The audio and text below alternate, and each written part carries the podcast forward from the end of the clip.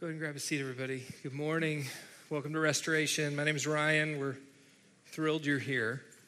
And um, a couple of things to bring to your attention as we get going on this fine Sunday. As I move this, is okay if I'm.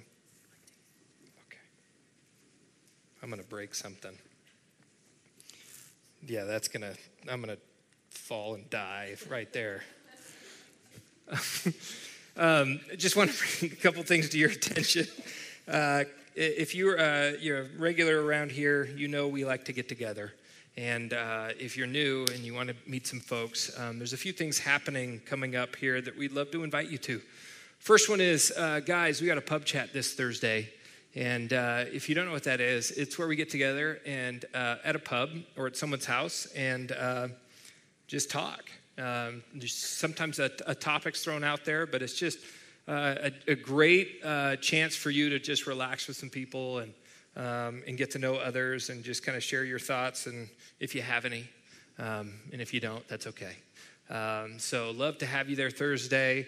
We've got an all church uh, barbecue coming up uh, August 4th at, at uh, one of the houses in our church, Gene Wysocki's house. And so, lawn games, all that fun stuff, good stuff there. And then in a couple of weeks, actually two weeks from today, we're going to do a baptism service. And so if you've come to the place in your life and in your faith journey that yeah, you want to take that step um, and be baptized, uh, we would love to talk to you um, and hear your story. And uh, so, right after the service that day, um, we're going to do a brief baptism service. Um, and so, would love for you to be here for that. Invite some fa- friends and family. But if you want to be a part of that um, and actually be baptized, we would love to talk to you. So, last week here at church, we uh, did a lot. It was kind of a crazy day. We had we had a town hall meeting right after our services, and we talked about finances and leadership and our children's ministry. And then um, last Wednesday, we had an all church prayer night.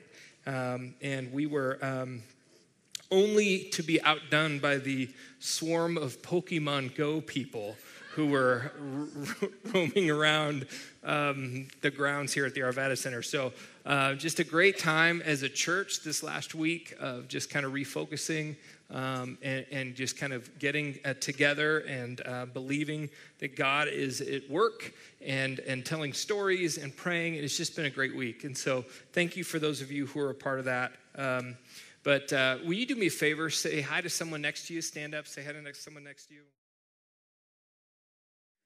Well, good. Good morning. Glad to see everybody. Uh, we are in a series on the book of Ruth, and we're calling it Redemption because it is a theme that is prevalent not only in the book of Ruth, but really uh, throughout Scripture. But the, the book of Ruth just gives this story, this beautiful picture of what it looks like to be redeemed, to experience redemption. And so, um, today, we're going to do something we haven't done this whole series, and that is we're going to get through a whole chapter of the book of Ruth. Um, if you've been with us, I know you're like, this is taking forever. Uh, uh, so uh, just deal with it, okay? Uh, we're, we're, uh, we're kind of in for the, the long haul and to really get as much as we can from this wonderful story. And so um, we just have been uh, cruising through it. Um, this is week six of the book of Ruth. So if you've missed some of this, uh, there is so much happening that you can go back online and, and a podcast here. It, you can actually download, we have a church app that you can download.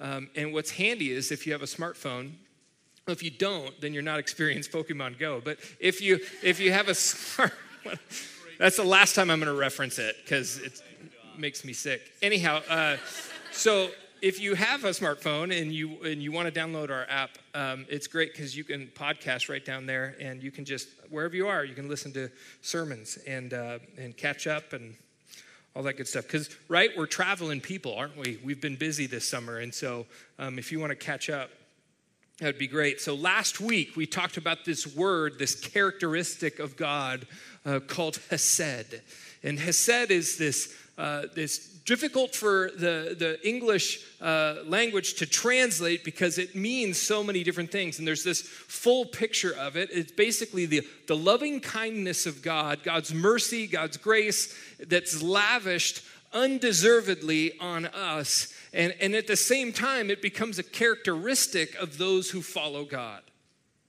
So that, um, really, at the end of the day, if you kind of put two and two together, what it means is this if you follow God, this God of Hesed, which it means you're an ambassador now with that same characteristic.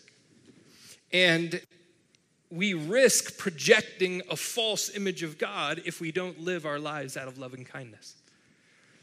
And so there's much more to be said that we said last week, and um, we talked about the week before this idea of, of it just so happened, right? That, that Ruth was gleaning in this field of Boaz. And um, if you're new to this story, there's, there's two widows we're talking about Ruth and, and Naomi. And Naomi is Ruth's mother in law. And Naomi makes this oath, this pledge to follow, uh, Ruth makes the pledge to follow Naomi back to her country, uh, back to her people, back to her God. And she's really risking everything. And we talked about that decision and how big of a deal that was. And she ends up back in Israel during the barley harvest. And the barley harvest is the first harvest. She has this opportunity to glean in the fields, following the Jewish law to take care of foreigners um, in, in their midst. They would allow foreigners to glean, and that means to pick um, and, and pick up uh, stuff that had fallen from the harvesters. And, and, then she has this exchange with Boaz, and Boaz knows who she is. He's heard her story. And he says, Not only do I want you to glean, but I want you to experience the fullness of everything else. And it's just this unbelievable amount of kindness given to Ruth because of the kindness that she gave Naomi. And so there's this beautiful back and forth of kindness happening in the story. In the last week, we heard of this, this person, this, this guy named Boaz. And Boaz, as it turns out, Naomi lets Ruth know that this guy that she just so happens to be gleaning in his field is a guardian redeemer. Meaning, he's one of the people within the extended family that have the means and the ability to redeem them, to protect them and take care of them, and uh, to put them under his wing. But there's a few of them. But he just so happens to be one of them. And it says here in, in verse 20 of chapter 2, it says, The Lord bless him, Naomi said to her daughter in law. He has not shot, stopped showing kindness to the living and the dead, she added. That man is our close relative. He is one of our guardian redeemers. And a guardian redeemer is actually a very Jewish uh, way of preserving and protecting family members. And so a guardian redeemer had a number of different ways that they could redeem and care for people in their family. The first one is, is if someone lost their property that was sold to keep them out of poverty. So they actually had land, they owned land, but they were in such economic condition that they had to sell land in order to survive. Um, this, this person in their family could actually come in and pay that debt and get their land back. Okay? That was one version of it. The second one that actually took it to step further. So maybe you had land, you sold that land, but it wasn't enough. And then you actually had to sell yourself into servitude uh, to somebody else because of what you owed them. A family member, uh, a guardian redeemer could come in, pay that debt, and set you free. Okay, that was another version. Um, there was one, um, there, there's one pretty brutal one that is t- talking about avenging the death of somebody um, of a family member. We won't get into that one. That one's pretty hairy. Um, but then there's this idea of restitution. There's there's lawsuits that they could get involved in. Um, and in this instance, a young widow, okay, uh, could be redeemed as the wife of a clan member, um, or, you know, we talked about the law of levirate marriage and how a brother could marry his, uh, his, his deceased brother's wife in order to preserve uh, the family line. Not only that, but to protect her and, and, and, and give her uh, uh, provision and things like that. And then there's, there's the old widows. Um, redeeming a clan widow and who is kind of facing this um, of not being able to provide for herself. And so there's all these ways a guardian redeemer could step in. All these ways. And so within the Israelite culture that was set up, now this was 3,200 years ago. This is a long time ago. This is a culture that is very difficult for us to bridge. And, and, and for ladies in this room, um, it, it's hard for us to wrap our heads around the idea of, of being someone's property and being so reliant on men. And there were so many things you couldn't do and you could do and and and, and some people might say well man god the god of the bible is so so mean to set it up like this. Well this wasn't god's doing. This is this is culture. And so there was a way within culture that god worked okay to show who he was. We're going to jump into Ruth chapter 3. And if you don't have a Bible and you'd like one, you feel free to get up. But it's a pretty chill place. We have Bibles in the back.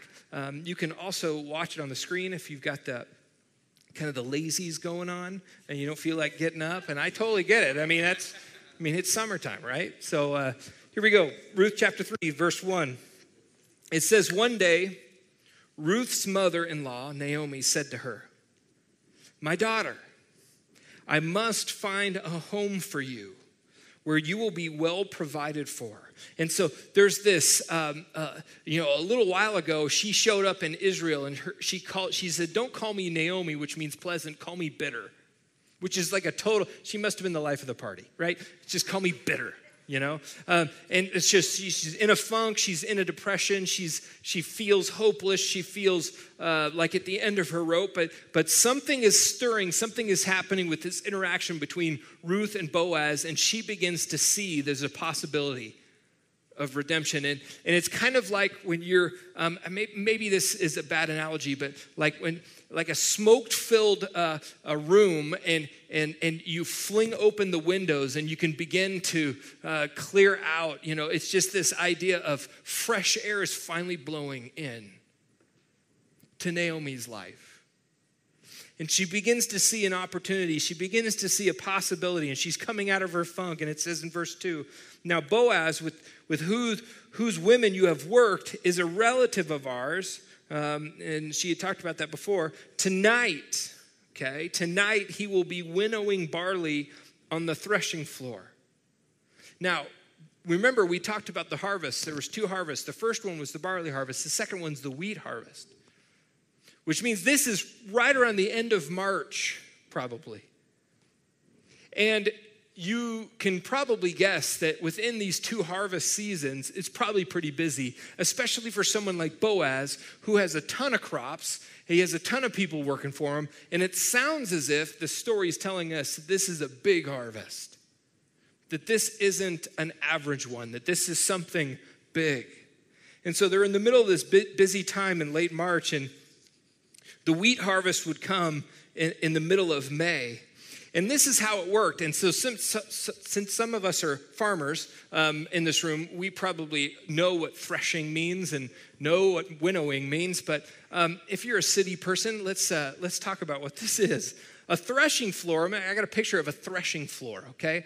This is a threshing floor. It's, a, uh, it's actually a very expensive uh, piece of property. And so many villages had just one um, or, or and, the whole community used it. And so it was a very important time uh, and place to be. And so they would bring all of their food, all of their uh, harvest to the threshing floor.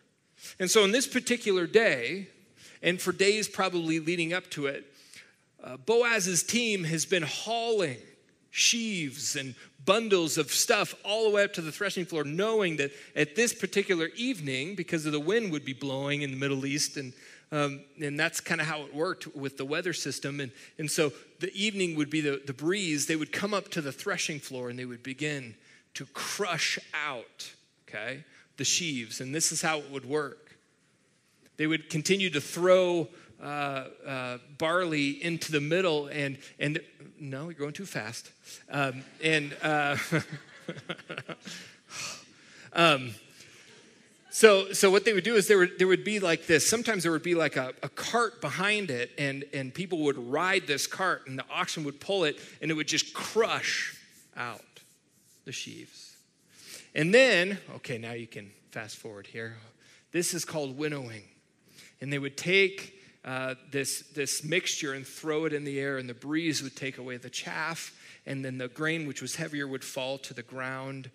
And after hours and hours of this, you would have the way it would go in the circular pattern, you'd have this huge pile of grain in the middle. A lot of work, really hard work.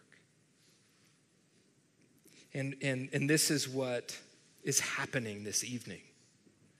This is what Ruth is telling, um, Naomi is telling Ruth that Boaz is going to be at the threshing floor doing this. And it's time for action. This is, this is a moment. This is the moment we've been waiting for. And so she tells Ruth it's time to communicate something to Boaz. Now, on first reading of this story we're about to read, I just need to under, help you understand that it's um, in our culture, we're going to read this story through a certain lens. And there have been a lot of uh, Bible studies and books written about um, romance and marriage, and there's all these good themes in here, and, but those aren't the only themes, okay? And so, what we're about to read is a very romantic story. Um, and some people have actually said it's sexual. And it's not. And the problem with our culture, can we just admit that our culture, eh, those two things are, are locked together, right? And so we think, well, if it's romantic, it means it's sexual. I mean, uh, the, everything TV wise and music and everything in our culture just says, well, that's what it is. We just go there automatically in our minds. And I, I want to encourage you not to go there, okay? Um, this is a 3,200 year old culture story. And so, what we have is Ruth communicating something, uh, needing to communicate something to Boaz that he does not yet know. And we're going to talk about what that is. And remember that Boaz, up to this point, um, is not romancing Ruth, he is caring for Naomi and Ruth. He is a busy man he is a super busy man. And the second thing you need to understand, he's a much older man than Ruth. In fact, he's uh, believed to be a widower. And he's not a creepy uncle, okay? He's not a creepy uncle creeping on this Moabite girl, okay? He is really ultimately, it says in the beginning of this, it says that Boaz was a man worthy a man of worthy valor. He's a, he's a man of standing and he has a reputation. And so there's no expectation in Boaz's mind of romance at all. It's just he's older and he's busy. and this is what Naomi tells Ruth to do wash. okay, now, so. Um, you need to take a shower. Uh, you've been you've been collecting sheaves and you're a little ripe. Um, no, but she said no. It's it's not necessarily that. It's actually what, what's in. We read it that way, okay? But but she's a grieving widow, and what do widows wear? They wear ash. They put ash on, cold ash and, and they wear widow's garments and they, they make sure that there's tears in them so that people when they see when you see someone walking out with, with walking around with garments that are ripped and ash you know two things. One they're grieving and two they're off limits. So she's been wearing widow's clothes. She's been putting ash on her forehead. And this is how she goes out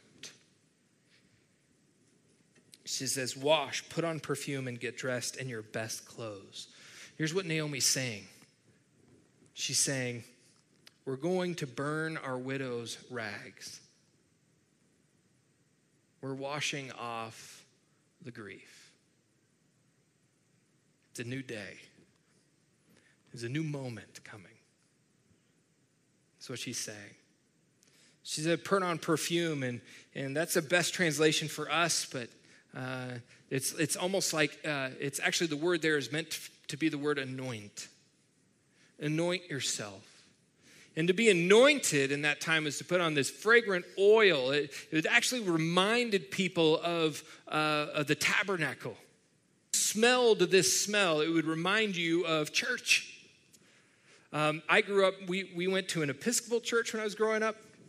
And I don't know if you knew much about the Episcopal church or Catholic church, but they would do the incense you know, come down the aisle with the incense. And as a kid, I'm like, oh, what does that smell? It's like the worst. Um, but, but as a kid, it just like, you know, you, I, I can smell that smell now. For, I mean, I, whenever I think of that smell, I'm like, oh, there we go. I'm back at church when I was a kid. And, but this smell was supposedly better than that one. and, and so put on this anointing of oil and, and, and put on your best clothes and then she says, Go down to the threshing floor, which women were not allowed at. It says, But don't let him know you are there until he has finished eating and drinking. When he lies down, note the place where he is lying, then go and uncover his feet and lie down, and he will tell you what to do. Okay, that is so weird. All right, let's just be honest with how weird that is. And it seems like Naomi's kind of a schemer, right? She's like, okay, this is what you say, and this is how you, this is what you wear, and this is how you smell, and take a bath, and, and all that stuff, and scheming to get. I mean, this sounds pretty scandalous, right? Well, pretty much is. I mean, this is, is what, what is happening here is they are trying to deliver a message to Boaz a message that's very important, but a message that has to be delivered in secret. And we'll get into that here in a second.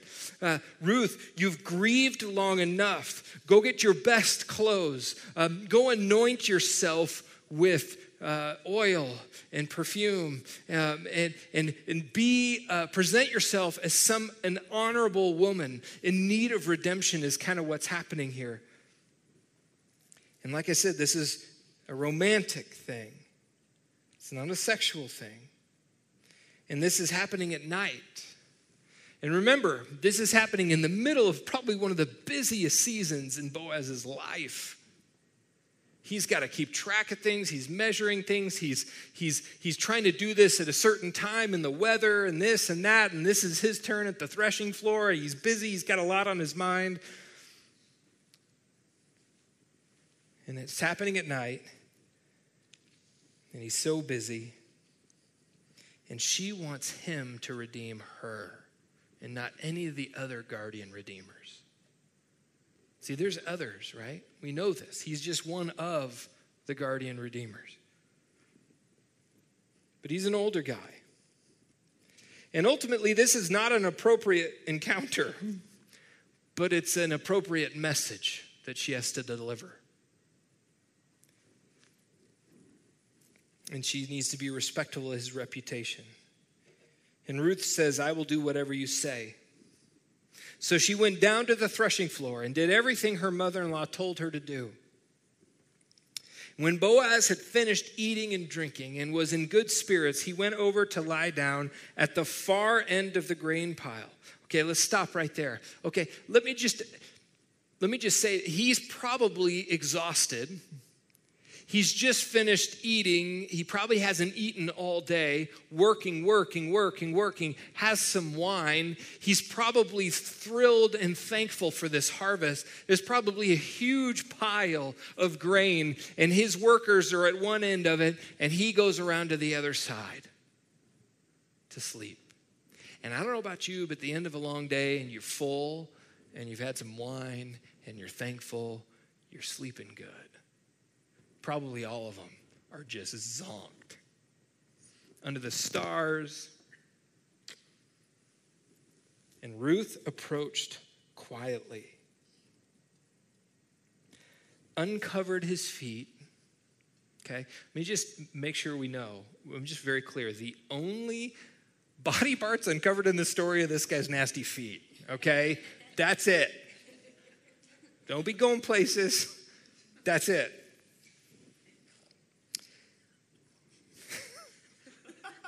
What, what, what, are you two right here? What are you? I don't. oh, the feet. Huh? So she uncovered his feet and laid down. In the middle of the night, something startled the man. He turned, and there was a woman lying at his feet. That had to be freaky. I remember waking up one night, uh, sleeping outside in Yosemite in high school, and I saw two yellow eyes looking at me. And I'm like, what is that?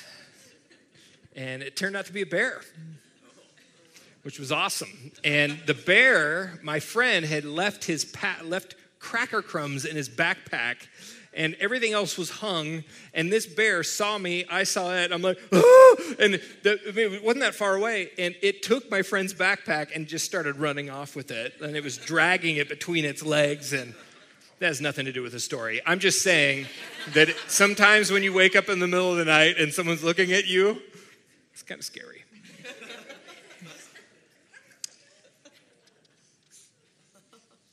And it says in verse 9, Who are you? Now, it probably wasn't, Who are you? It probably was more like, Who are you? Like, I mean, it probably was something totally terrifying. And, and it's a woman, whoa.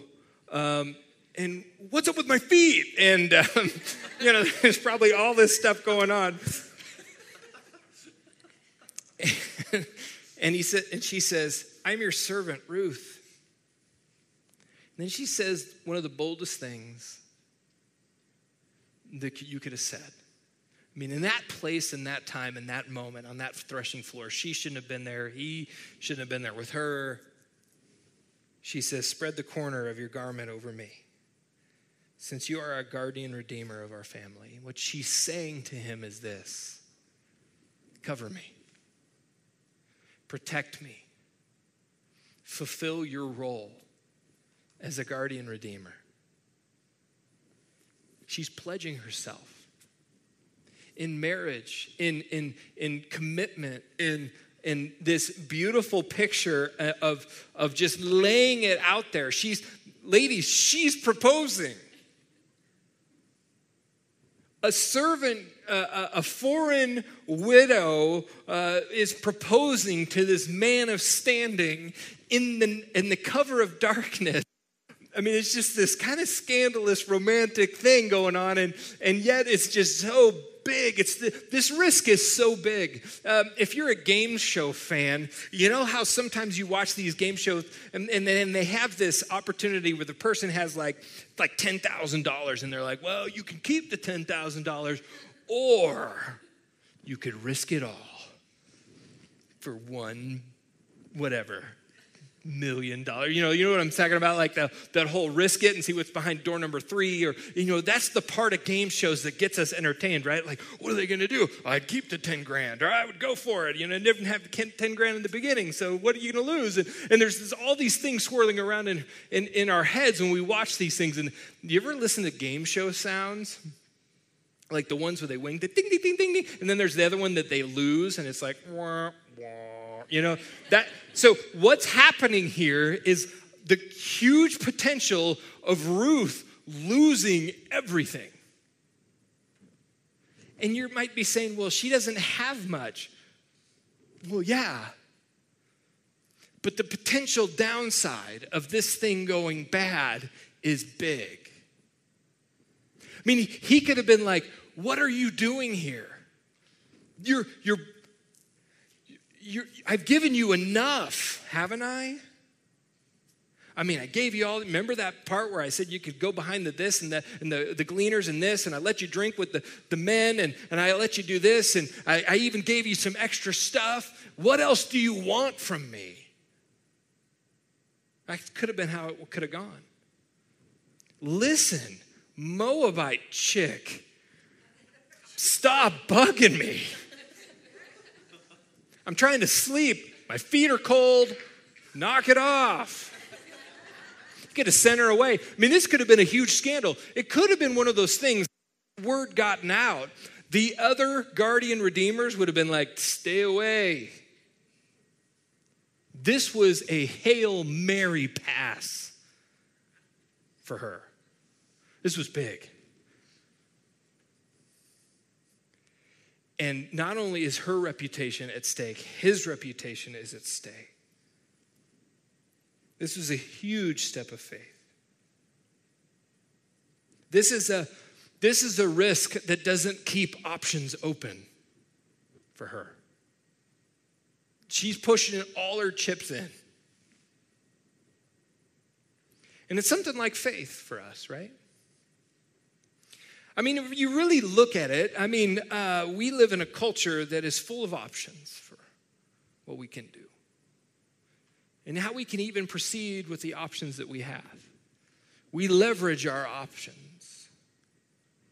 We insure against failure and against uh, life. Ins- we have life insurance, car insurance, medical insurance. We have all these options that are, are help to. They're they're they're meant to keep us um, safe and and margin so that the catastrophe really doesn't fall on us.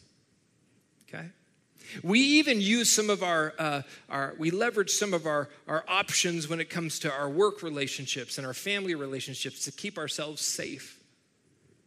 We even use religious options as a part, part of it. You know, some people I know that will spend, well, I, I got the karma thing going, I got the Jesus thing going, I got the Buddha thing going, I got the yoga thing going, I got the I got the fortune cookie thing going. I've got all the things going. I got dice hanging on my window and I got a dream catcher and I got it all. Just to make sure that everything good comes my way that can. And if something doesn't work, that's okay because I because I still got this option or I got that option. Ruth's pushing it all in. You remember, she already told Naomi, Where you go, I will go. I'm committed to where you're going. I'm not only committed to where you're going, I'm committed to your people. And I'm not only committed to your people, I'm committed to your God. And I'm not only committed to you during life, I'm committed to you during uh, life and through your death, meaning after you die, I'm going to stay by where you're buried. She's already sunk her teeth into this place in, in no uncertain terms. This is where she's going to be. And so if this doesn't work out with Boaz, it's going to be rough. It's going to be rougher than they even could, could imagine.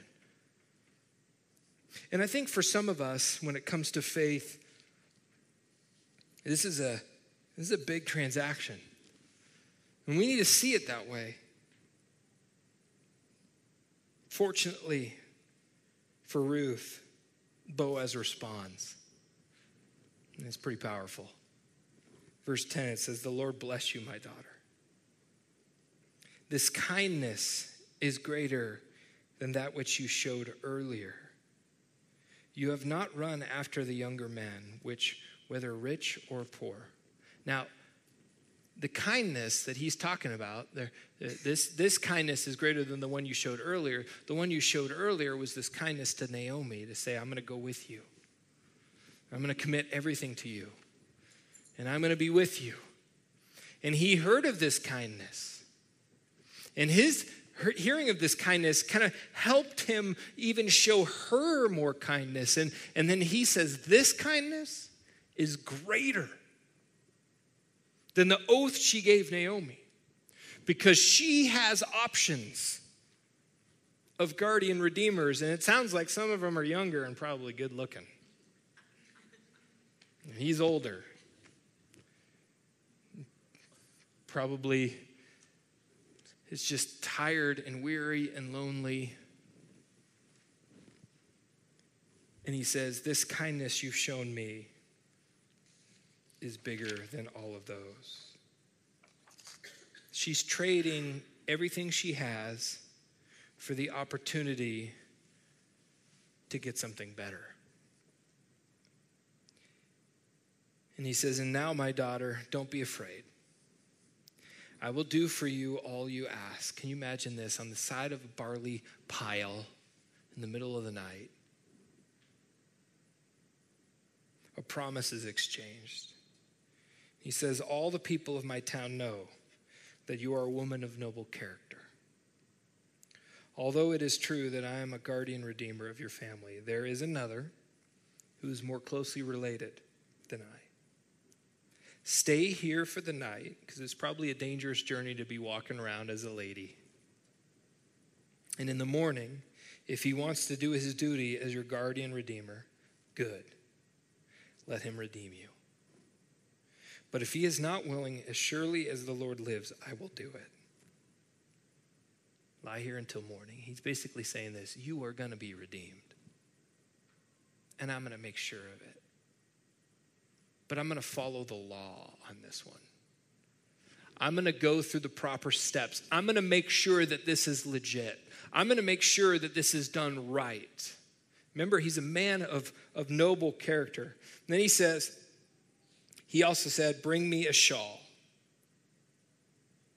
Oh, sorry, verse 14. So she lay at his feet until morning, but got up before anyone could be recognized, which is kind of a good thing. Um, and he said, No one must know that a woman came to the threshing floor. So this has got to be a secret. She wants it to be a secret because she doesn't want everybody else to know that she's available, that she's um, taken off of her widow's uh, ashes and her widow cloak, and, and she wants to she wants to just be his.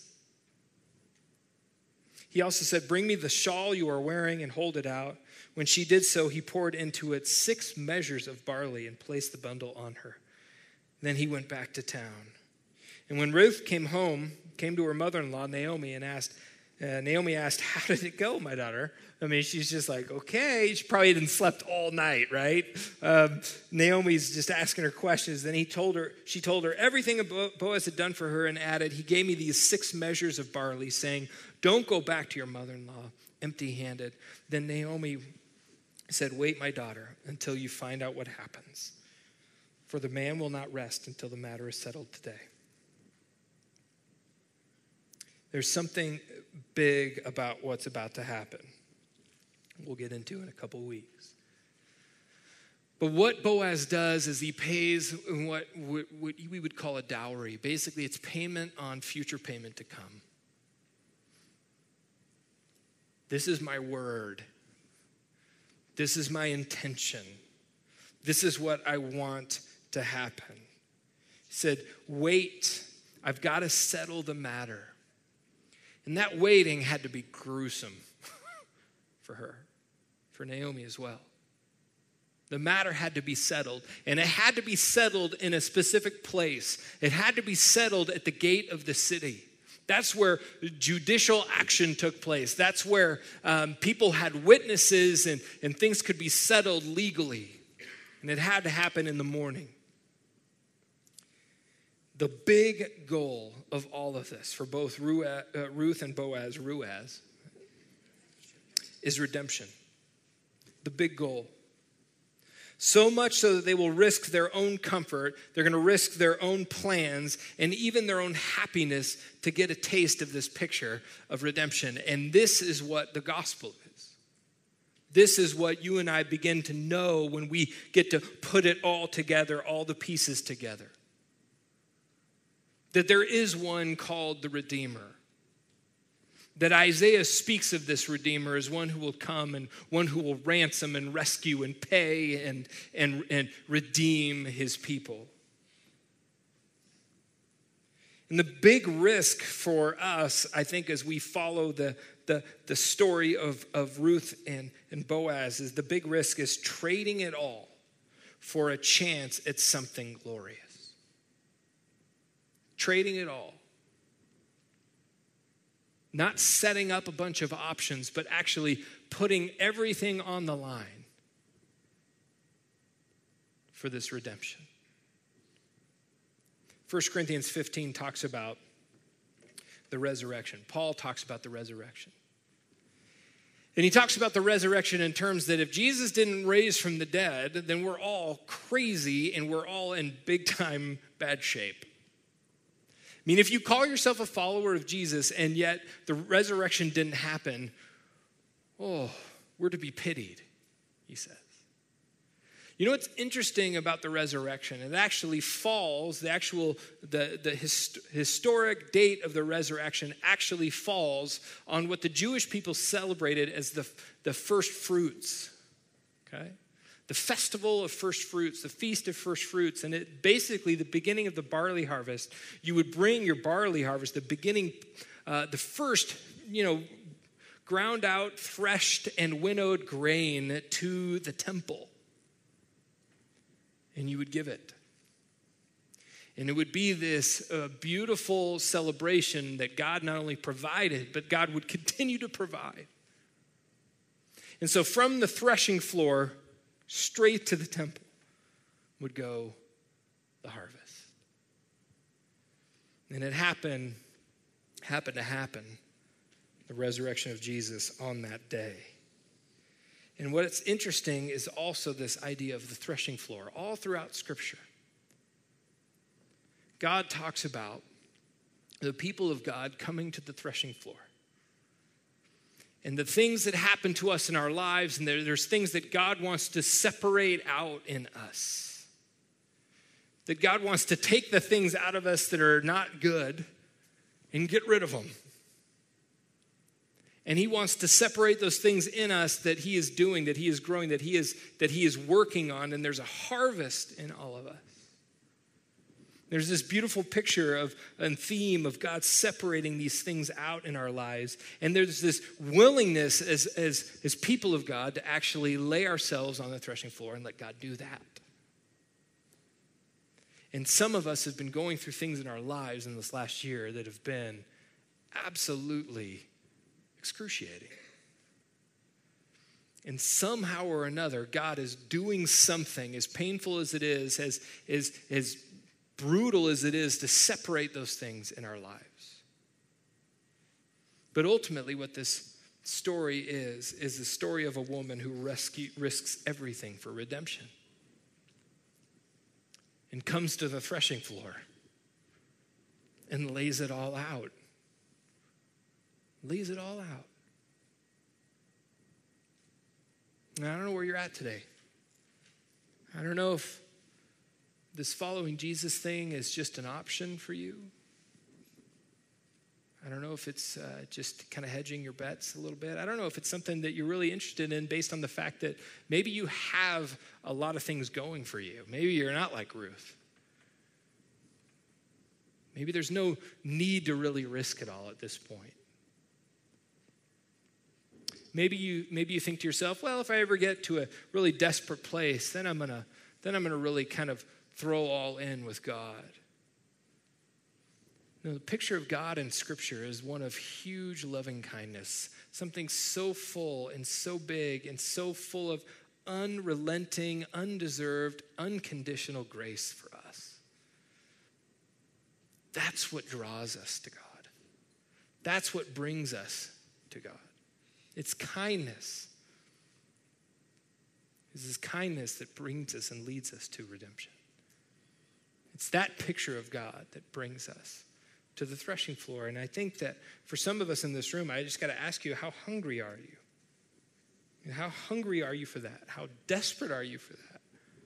How much do you want to yearn for knowing what it's like to be fully redeemed? Are you prepared to trade everything you have for it? All your options, all your possibilities to get that? Jesus uses words like surrender. He uses these, these crazy phrases like, you got to lose your life to find it. You got to lay down your life. You got to pick up your cross. You got to you got to you got to give up yourself. He's, he goes through this thing so the blessed are the poor, brokenhearted and blessed are the poor and blessed are those who are who are really at the end of their rope and these these themes all throughout scripture that say hey i've gotten to the point where all i have is this Hail Mary. This, this unbelievable last second heroic put everything into the middle of the table and, and risk it all for this redemption that someone told me about. And yet, here's the other theme in this story there's the promise of it, right? Boaz gives her the promise of it, but the matter is not totally settled until the next day. And I think for some of us, I think that we have the promise of the redemption, but it's not totally done yet. It's not totally finished. We're in the middle of some waiting for many of us, waiting for the full picture of this redemption to happen. And it's not happening yet. I mean, it hasn't happened yet. Why? Because there's still war, there's still pain, there's still brokenness and sin in my heart and in this world. And I know that God is doing something in me, but at the same time, there's this waiting. And God has promised redemption, okay? He's promised it, and it's not fully here yet. We're in the middle of the now and the not yet. Much like Ruth probably experienced that evening and Naomi.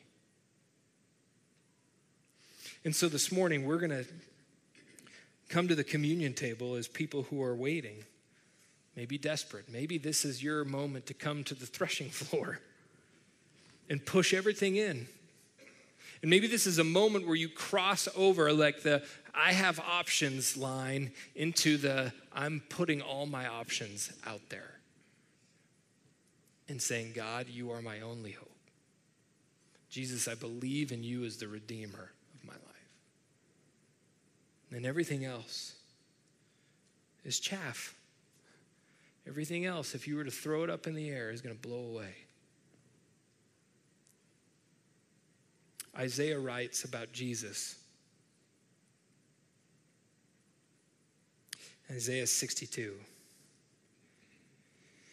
And he talks about what it looks like to be a people who lay it all out who risk it all in faith. He says, You'll get a brand new name straight from the mouth of God.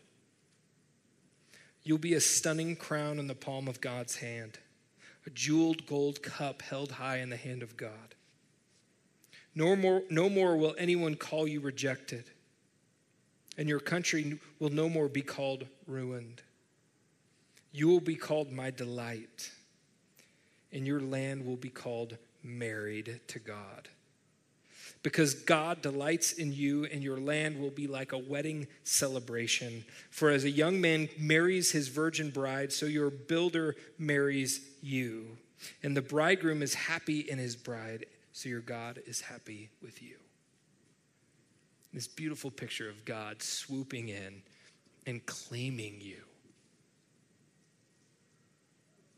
There's nothing better. And as you can see in film and in art and in our culture, there are, there are tastes of redemption. We love stories of redemption. We love stories of rescue. And none of them can totally grasp the full picture of redemption of God for us in Christ. And so this morning, as you come to the table, maybe it's an act of faith, reminding that God is at work and He wants to pull you into His loving kindness. And for some of us, maybe it's a reminder that we are not only coming to the table and remembering what Jesus has done and his body broken for us and his blood spilled for us, but it's also a renewal of our participation in what it looks like to be ambassadors of God's loving kindness in this world. And so this morning, let's, uh, let's come to the table. How we do it here, if you're new, we have three stations in the back. The ones on the sides have um, real bread, uh, real hunks of bread, uh, completely saturated with gluten. And uh, you can, if you're a gluten fan, um, you can hit those side ones. Um, if you are gluten free, right in the middle, we have some gluten free crackers, uh, and and and just dip into the to the to the juice um, in in your moment. Um, come when you're ready. Um, listen to the words of the song. Uh, if you need a moment, you need to walk away, you need to deal with God in certain ways. If you feel like you are being threshed out, that is good. Hold on to that, work into that, lean into that, because God is at work, okay? Let me pray. Heavenly Father.